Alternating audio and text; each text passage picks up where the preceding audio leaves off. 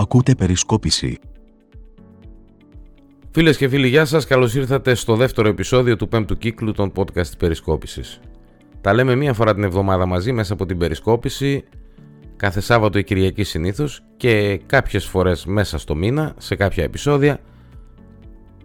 Είμαι μαζί με τον Νίκο Μπρουσκέλη, ο οποίος σε αυτό το επεισόδιο δεν θα είναι εδώ. Κάτι τούτο είχε και δυστυχώς δεν μπορεί να είναι παρόν.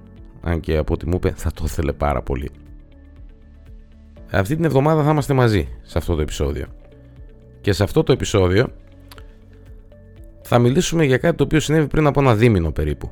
Σχεδόν πριν από δύο μήνες, στα τέλη του Αυγούστου. Ένα γεγονός το οποίο παραλίγο να μας έκανε πανελλαδικά γνωστούς με την κακή έννοια του όρου, όχι με την καλή. Σε αυτό το επεισόδιο λοιπόν θα μιλήσουμε για τις εκλογές, για τις δημοτικές εκλογές στο Δήμο Αλεξάνδρειας και θα ρίξουμε μια ματιά για να δούμε τι ακριβώς έγινε γιατί πολλά ακούγονται και το 99% από αυτά είναι ψέματα.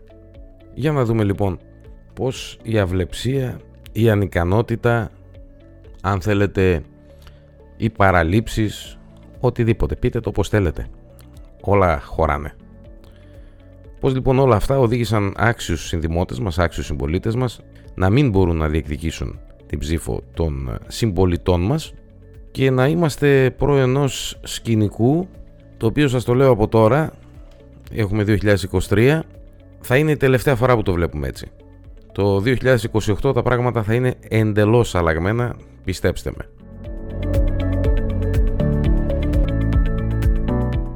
Να το πάρουμε λίγο από την αρχή Όλο το καλοκαίρι μέχρι τις 31 Αυγούστου όλοι γνωρίζαμε ότι οι συνδυασμοί που θα διεκδικήσουν την ψήφο μας θα είναι τέσσερις. Θα είναι ο συνδυασμός ώρα ευθύνης του νυν Δημάρχου Παναγιώτη Κυρίνη, θα είναι η ανατροπή του Θέμη Σιδηρόπουλου, το μαζί αλλάζουμε της Δώρας Κουρκουτά και ο, η λαϊκή συσπήρωση του Κουκουέ του Ηλία Ιακωβίδη. Ξαφνικά στις 1 του μήνα, 1 Σεπτεμβρίου, αρχίζουν οι ψήθυροι και καταλαβαίνουμε όλοι ότι οι συνδυασμοί τελικά θα είναι τρεις. Ενώ 9 μέρες μετά, στις 10 του μήνα, οι συνδυασμοί γίνονται 2. Και έτσι λοιπόν φτάνουμε στις 8 Οκτωβρίου, όπου στα θρανία, στα σχολεία που πήγαμε να ψηφίσουμε, βρήκαμε δύο ψηφοδέλτια. Αυτό του Παναγιώτη Κυρίνη και το άλλο του Ηλία Ιακωβίδη. Έτσι διαμορφώθηκε η κατάσταση, σε δύο λεπτά σας τα λέω, και έτσι φτάσαμε στην 8η ε, του Οκτώβρη. Έχουμε λοιπόν δύο συνδυασμούς οι οποίοι μείναν απ' έξω. Και μείναν απ' έξω γιατί μιλάμε για ένα συνδυασμό ο οποίος δεν μπόρεσε να κάνει μία απλή μέθοδο των τριών και για έναν άλλον ε, συνδυασμό ο οποίος αποδείχθηκε ότι ήταν ξεχασιάρης και δεν πατούσε κουμπιά. Όλο αυτό το θέμα, όλη αυτή η ιστορία που κρατάει τώρα εδώ και σχεδόν δύο μήνες, σε λίγες μέρες θα κλείσει δύο μήνες, έχει δημιουργήσει μια απίστευτη τοξικότητα στην περιοχή. Και δεν μιλάω μόνο σε πολιτικό επίπεδο, γιατί σε πολιτικό επίπεδο η τοξικότητα πάντα υπήρχε, πάντα θα υπάρχει, είχε τα πάνω της, είχε τα κάτω της, εντάξει, τα ξέραμε αυτά, τα, τα ζούμε τόσα χρόνια όσο παρακολουθούμε από κοντά τα γεγονότα. Αλλά μιλάμε και για μια τοξικότητα η οποία αρχίζει σιγά σιγά και ποτίζει την κοινωνία.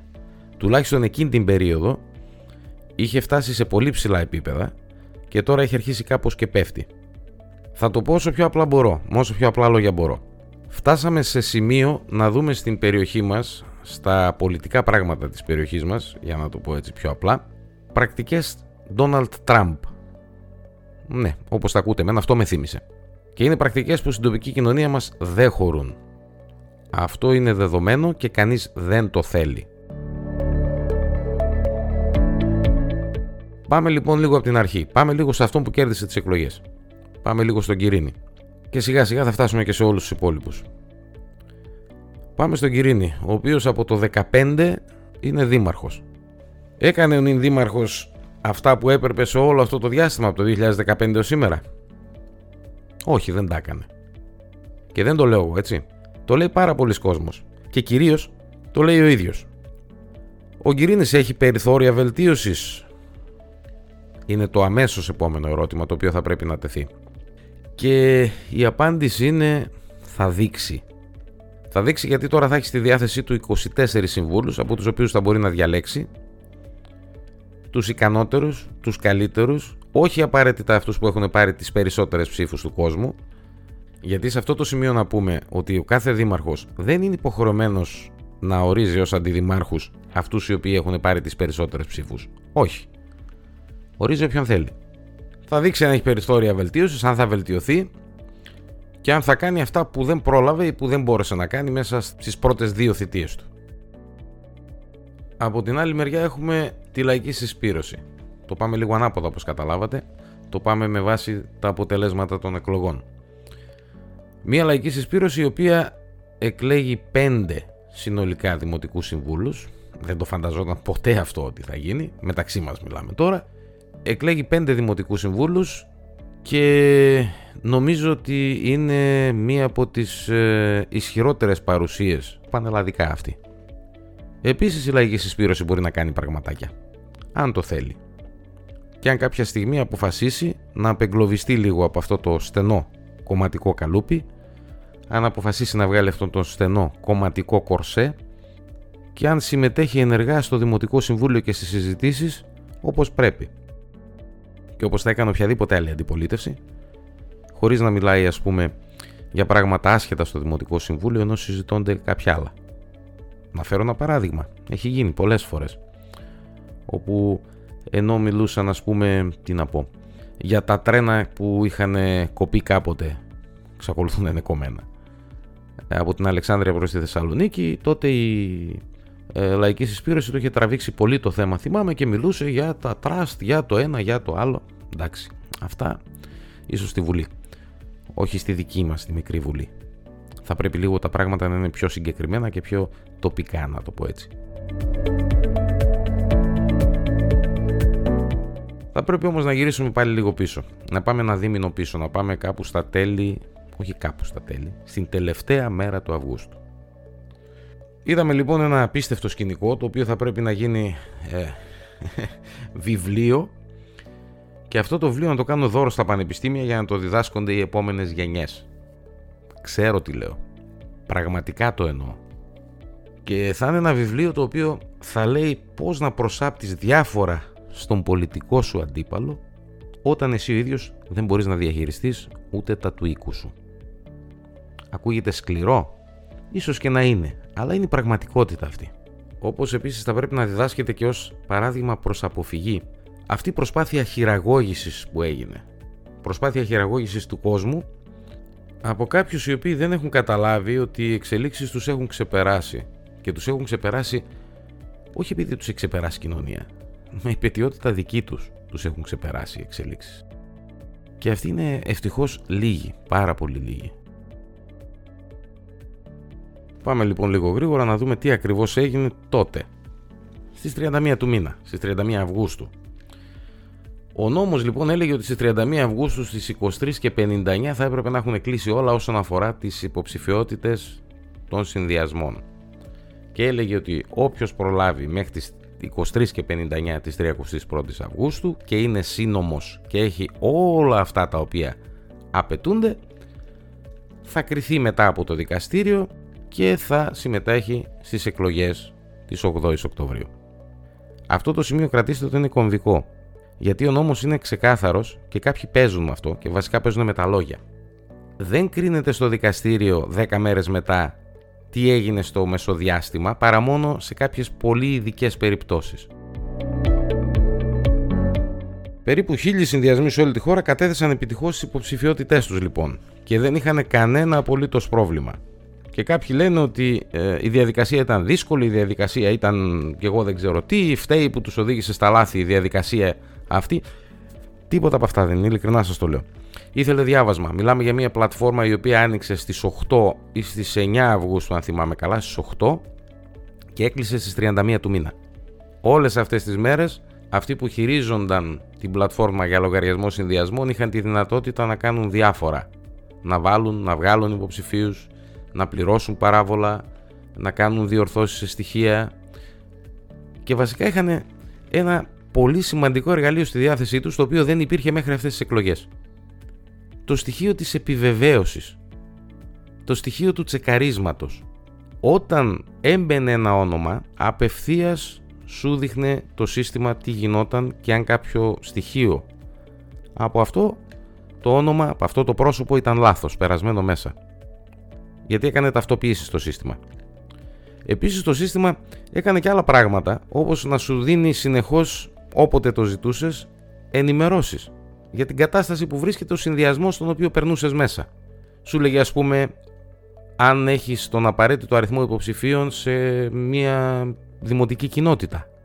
Σου λέγε ας πούμε αν έχεις και αυτό είναι επίσης σημαντικό τον αριθμό που απαιτείται στην ποσόστοση.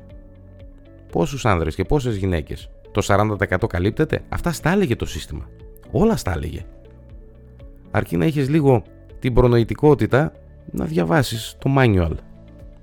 Και υπάρχουν δύο manual. Τουλάχιστον εγώ αυτά τα δύο ξέρω. Την έκδοση 1.3 και την έκδοση 1.4.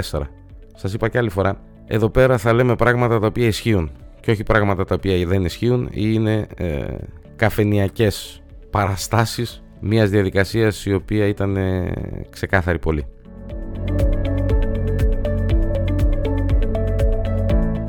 Τι έγινε λοιπόν δηλαδή; Αυτή η χίλιοι, πόσοι μπορεί να ήταν, δεν θυμάμαι. Α πούμε ότι ήταν χίλιοι. Αυτοί λοιπόν οι συνδυασμοί δεν τα αντιμετώπισαν επιτυχώς όλα αυτά τα προβλήματα που θεωρούσαν βουνό οι δικοί μας δύο συνδυασμοί.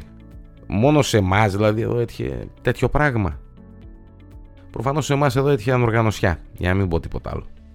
Και αν το δούμε εκ των υστέρων, ευτυχώς που αυτή η ανοργανωσιά κρίθηκε νωρίς και δεν χάθηκε άλλος καιρός. Εδώ λοιπόν είχαμε έναν υποψήφιο που όπως λέει τα έκανε όλα. Και εγώ τον πιστεύω. Τα έκανε όλα. Αλλά τελικά ξέχασε να πατήσει το κουμπί. Τι ήταν αυτό το κουμπί, θα σας πω τι ήταν αυτό το κουμπί. Το σύστημα δεχόταν έναν άνθρωπο ο οποίος ήταν ο διαχειριστής. Και αυτός ήταν ο υποψήφιος δήμαρχος ή ο υποψήφιος περιφερειάρχης. Αυτός όριζε και κάποιους οι οποίοι θα ήταν οι να το πω δευτερεύοντες διαχειριστές. Οι χειριστές, οι χρήστες. Ο διαχειριστής λοιπόν είχε ένα κουμπί παραπάνω σε σχέση με όλους τους υπόλοιπους. Και αυτό το κουμπί ήταν το κουμπί της υποβολής. Της υποβολής του συνδυασμού στο Υπουργείο των Εσωτερικών. Αυτό το κουμπί, αν θέλετε να το δείτε, θα το δείτε πολύ καθαρά αν ψάξετε να βρείτε το βίντεο όταν έκανε υποβολή του συνδυασμού του ο Τζιτζικώστας στη Θεσσαλονίκη που την είχε κάνει live. Εκεί θα δείτε ένα πράσινο κουμπάκι. Αυτό το κουμπί το είχε μόνο ο Τζιτζικώστας αυτήν την οθόνη της υποβολής την είχε μόνο ο Τζιτζι Κώστας.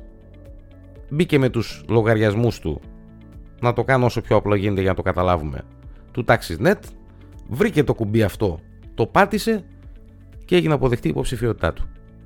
Ξαναλέω και πάλι ότι το σύστημα έδινε τα πάντα. Και όταν λέμε τα πάντα εννοούμε τα πάντα. Σου δίνει πληροφόρηση για οτιδήποτε. Για το αν έχεις σωστά την ποσόστοση. Για το αν έχεις πληρωμένα όλα τα παράβολα για το ότι ας πούμε για παράδειγμα στην τοπική κοινότητα που να πω νησίου ε, ενώ, έχεις, ενώ απαιτούνται τρεις υποψήφιες έχεις δύο σου λέγε στην κοινότητα νησίου μπλα μπλα μπλα τρεις δεν φτάνουν οι υποψήφοι σου πάνε βρες κι άλλους στα έλεγε αυτά Μιλώντας λοιπόν για αυτά εδώ φτάνουμε και στον άλλο συνδυασμό κάπως έτσι όπου λέει δεν μπόρεσαν να κρατήσουν την ισορροπία στην ποσόστοση μεταξύ των φύλων και μιλάμε για μια κατάσταση για την οποία την ήξεραν μέχρι και οι πέτρες, έτσι. Ήξεραν όλοι ότι έπρεπε αυτή η ποσόστοση μεταξύ των φίλων να μην ξεφύγει. Κάποιοι λένε 40% γυναίκες. Όχι, αυτό είναι λάθος. Μπορεί να ήταν 40% άντρες και 60% γυναίκες. Δεν μιλάει για γυναίκες ο νόμος, για ποσόστοση μεταξύ των φίλων μιλάει. Κάπου εδώ μπαίνει και ένα ακόμη κομμάτι, το οποίο είναι επίσης σημαντικό για να μην πω το σημαντικότερο από όλα. Μαζί με την ποσόστοση, ο νόμος απαιτούσε και μία επιβεβαίωση από πλευράς του υποψηφίου ότι ο χ ψ ω συνδυασμός τον βάζει ως υποψήφιο και ο υποψήφιος θα έπρεπε να μπει με τους κωδικούς του TaxisNet μέσα και να επιβεβαιώσει ότι ναι, ο συνδυασμός χ ψ ω με έχει βάλει ως υποψήφιο και εγώ την αποδέχομαι αυτή την υποψηφιότητα. Δηλαδή στην ουσία οι συνδυασμοί έπρεπε να προσέξουν 3-4 πράγματα. Ποια ήταν αυτά; Να είναι σωστά με τα παράβολα, να είναι σωστά με τις ποσοστώσεις μεταξύ των φύλων, να είναι σωστά όσον αφορά τις αποδοχές έγκαιρα πριν από τις 31 του μήνα από πλευράς των υποψηφίων δεν ήταν κάτι το οποίο είναι επιστήμη για την άσα όπως κάποιοι ισχυρίζονται. Τέτοιο πράγμα δεν είναι. Και μετά έρχεται όλο αυτό το σκηνικό και όλη αυτή η τοξικότητα και ξεκινάνε όλοι μαζί ότι λέει φταίει ο Γκυρίνης που συμμετέχει στις εκλογές. Ο Γκυρίνης έκανε αυτό που έπρεπε. Όπως έπρεπε και κυρίως στον χρόνο που έπρεπε. Τα ίδια ακριβώς έκανε και το Κουκουέ με το συνδυασμό του Ηλία του Ιακωβίδη. Και οι συνδυασμοί αυτοί, επειδή τα έβαλαν κάτω όλα, έκαναν τα πράγματα όπως απαιτούνταν από τον νόμο να γίνουν. Στη συνέχεια, το πρωτοδικείο τους ανακήρυξε και τους επέτρεψε να συμμετάσχουν στις εκλογές. Για τον αντίστροφο λόγο που οι άλλοι δύο συνδυασμοί κρίθηκε από το δικαστήριο ότι δεν θα συμμετέχουν. Γιατί δεν έκαναν τα απολύτως αναγκαία και τα απολύτως ξεκάθαρα, ξαναλέω και πάλι, manuals υπήρχαν και το Υπουργείο Εσωτερικών έστελνε συνεχώς ενημερώσεις, βασικά δεν τις έστελνε, τις ανέβαζε σχεδόν καθημερινά στο site του. Όποιος ήθελε μπορούσε να ψάξει.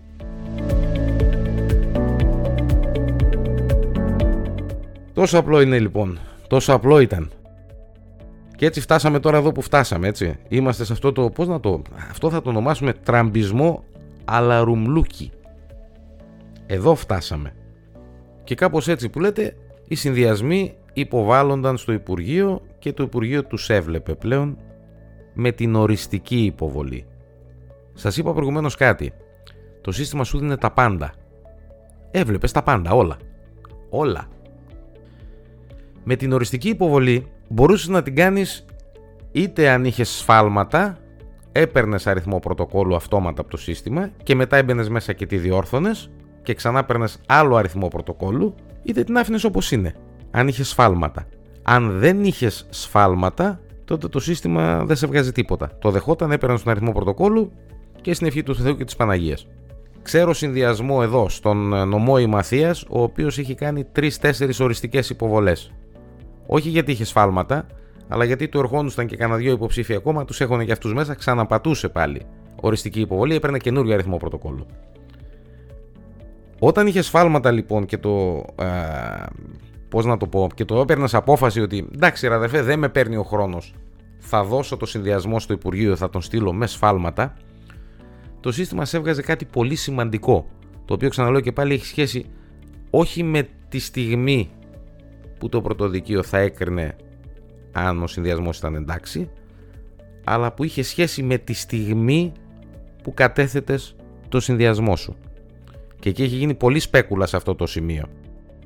Σου βγάζει λοιπόν ένα παραθυράκι το οποίο σας το διαβάζω ακριβώς όπως είναι γιατί έχει κυκλοφορήσει κιόλα.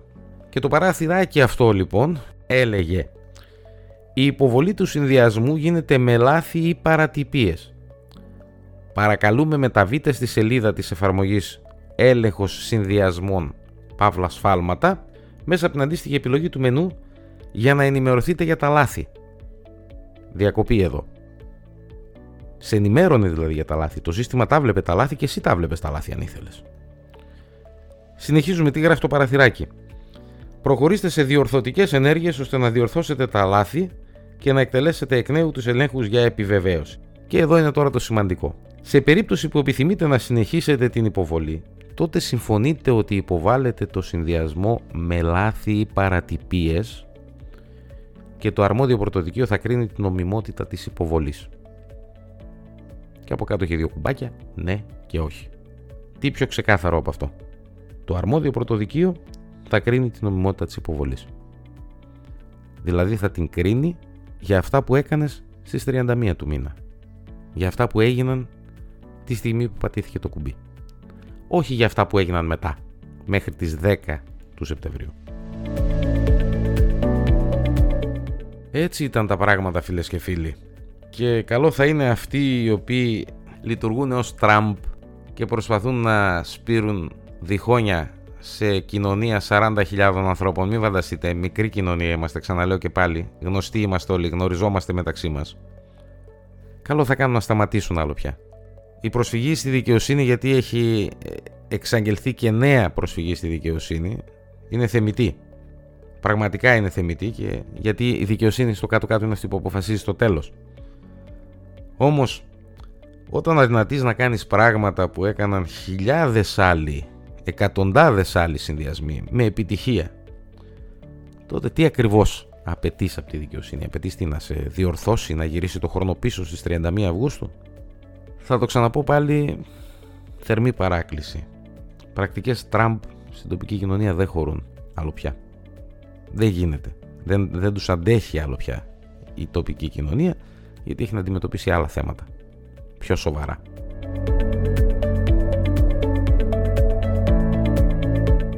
Και να πάμε και λίγο στο μετεκλογικό. Μάλλον να πάμε πρώτα στο εκλογικό και μετά στο μετεκλογικό. Κάποιοι αποφάσισαν να χειραγωγήσουν τον κόσμο αφού είδαν και αποείδαν και να του πούνε να μην πάει να ψηφίσει, να ψηφίσει ό,τι να είναι, ψηφίστε εκείνον, ψηφίστε τον άλλον. Υπήρχε παλιός υποψήφιος ο οποίος έβγαινε και έλεγε θέλετε να ψηφίσετε τον χ συνδυασμό, ναι αλλά από αυτόν τον χ συνδυασμό τον ψ υποψήφιο μην τον ψηφίζετε. Μιλάμε για τέτοια χειραγώγηση. Προσπάθεια μάλλον χειραγώγησης. Γιατί προφανώς αυτός ο οποίος τα έλεγε αυτά έχει στο νου του την επόμενη μέρα. Έχει στο νου το 28 για παράδειγμα. Λέω εγώ τώρα. Έτσι. Λέω. Ε, δυστυχώς ε, πολλοί κόσμος ε, παρασύρθηκε επειδή δεν ήξερε επειδή δεν ξέρει τα γεγονότα καλά, σε βάθος και έτσι είδαμε την αποχή να είναι σε μεγάλο ποσοστό θα μπορούσε να είναι μικρότερη Όπως είπα και στο προηγούμενο επεισόδιο, θα το πω για μία ακόμη φορά, δεν έχω σε καμία απολύτως εκτίμηση αυτούς οι οποίοι δεν πηγαίνουν να ψηφίσουν ενώ έχουν το δικαίωμα να ψηφίσουν γιατί μιλάμε για ένα δικαίωμα το οποίο έχει κατακτηθεί με αγώνες και με αίμα. Μπορούν να πάνε να ψηφίσουν λευκό, να ψηφίσουν άκυρο, να γράψουν το όνομά τους, να γράψουν τον καημό τους, αλλά όχι αποχή. Φανταστείτε ένα σκηνικό το οποίο θα μπορούσε να γίνει στις 8 του μήνα. Φανταστείτε ένα σκηνικό στο οποίο θα είχαμε αυτά τα 22.000 ψηφοδέλτια σχεδόν από τη μία μεριά και από την άλλη μεριά θα είχαμε κάποιες εκατοντάδες, να μην πω χιλιάδες, από αυτούς οι οποίοι δεν γουστάριζαν ρε αδερφιά να πάνε να ψηφίσουν είτε η Ακοβίδη είτε η Γκυρίνη, θα πήγαιναν όμως να ψηφίσουν και θα είχαμε κάποιες χιλιάδες λευκά. Για σκεφτείτε λίγο τον αντίκτυπο που θα είχε αυτό σε αυτούς οι οποίοι συμμετείχαν στις εκλογές. Θα τους ταρακουνούσε ή όχι; Γιατί τώρα τα πράγματα είναι τελείως διαφορετικά. Γιατί ας πούμε όταν βλέπεις 500 λευκά, ξέρω εγώ, ή 400. Εντάξει, λες, είναι στο επίπεδο, τι να πω τώρα, του αποδεκτού, ας πούμε. Αλλά άλλο να βλέπεις τόσα και άλλο να βλέπεις κάτι χιλιάδες λευκά ψηφοδέλτια. Είναι διαφορετικό, ξέρετε. Και αυτό, όλη αυτή η ιστορία, η αποχή δηλαδή, το κάλεσμα σε αποχή, να το πω έτσι, είναι μία ακόμη αποτυχία όλων αυτών των Πριτάνεων οι οποίοι κάθισαν και σκέφτηκαν και έστησαν ένα σκηνικό το οποίο δεν συμφέρει μόνο τον ίδιο τον τόπο. Είναι ξεκάθαρο αυτό το σκηνικό, το έχουμε δει πολλές φορές τα τελευταία χρόνια. Υπάρχουν κάποιοι Πριτάνης οι οποίοι το συμφέρον τους κοιτάνε, όχι το συμφέρον του τόπου. Και τώρα βρήκαν και την ευκαιρία να το δείξουν κιόλα. Και ευτυχώς υπήρχε πολλοί κόσμος ο οποίος σωστά σκέφτηκε και τους γύρισε την πλάτη. Ίσως δεν θα έπρεπε να τους ακούσει σε αυτό το κάλεσμα να το πω έτσι αποχής από την κάλπη. Θα έπρεπε να πάμε στην κάλπη όλοι. Σας είπα για ποιο λόγο. Κάπως έτσι λοιπόν γίναν τα πράγματα. Και αυτό δεν είναι το μοναδικό επεισόδιο. Θα έχουμε και άλλα επεισόδια τα οποία θα κολλήσουν πάνω σε αυτό σιγά σιγά για να ξέρουμε τι λέμε επιτέλους για να ε, μάθουν όλοι τι ακριβώς έγινε και πώς ακριβώς έπρεπε να γίνουν τα πράγματα αλλά δεν έγιναν είτε λόγω παραλήψεων είτε λόγω ανικανοτήτων και να σταματήσει επιτέλους αυτό το παραμυθάκι. Αρκετά γιατί έχει κουράσει και όλα και ο τόπος πρέπει να πάει και μπροστά και ο κόσμος πρέπει να ασχοληθεί και με άλλα σοβαρότερα προβλήματα γιατί υπάρχουν προβλήματα. Όπως ας πούμε τα σκουπίδια. Υπάρχουν προβλήματα. Όπως ας πούμε η αξιοποίηση της δημοτικής περιουσίας όπως θα έπρεπε. Γιατί υπάρχουν προβλήματα. Φυσικά και υπάρχουν προβλήματα. Όποιος λέει ότι δεν υπάρχουν προβλήματα ζει αλλού. Δεν ξέρω, σε άλλο Δήμο. Αλλού. Τώρα πού, δεν, αν μπορείτε να μου πείτε εσείς, πείτε μου ένα Δήμο ο οποίος δεν έχει προβλήματα. Αλλά προβλήματα υπάρχουν και πρέπει να λυθούν.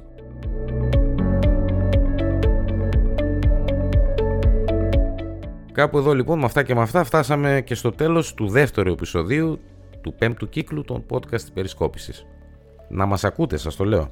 Μη μας χάνετε, θα έχουμε πολλά. Και Και θα έχουμε και πολύ κόσμο αυτή τη φορά, πολλούς καλεσμένους αυτή τη σεζόν ε, που έχουν δεχτεί, θα μιλήσουν, θα δούμε, θα μπούμε σε μια σειρά, θα μπούμε σε ένα πρόγραμμα και σιγά σιγά όλοι θα έχουν αυτό το βήμα που πρέπει για να πούν την άποψή τους, να πούν τη δική τους γνώμη, να πούν τη δική τους ιδέα, να πούν τη δική τους τρέλα αδερφέ, η οποία μπορεί να βγει ας πούμε και ο τόπος να πάει κάπως καλύτερα.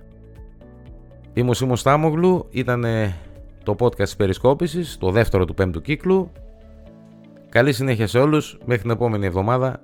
Γεια σας.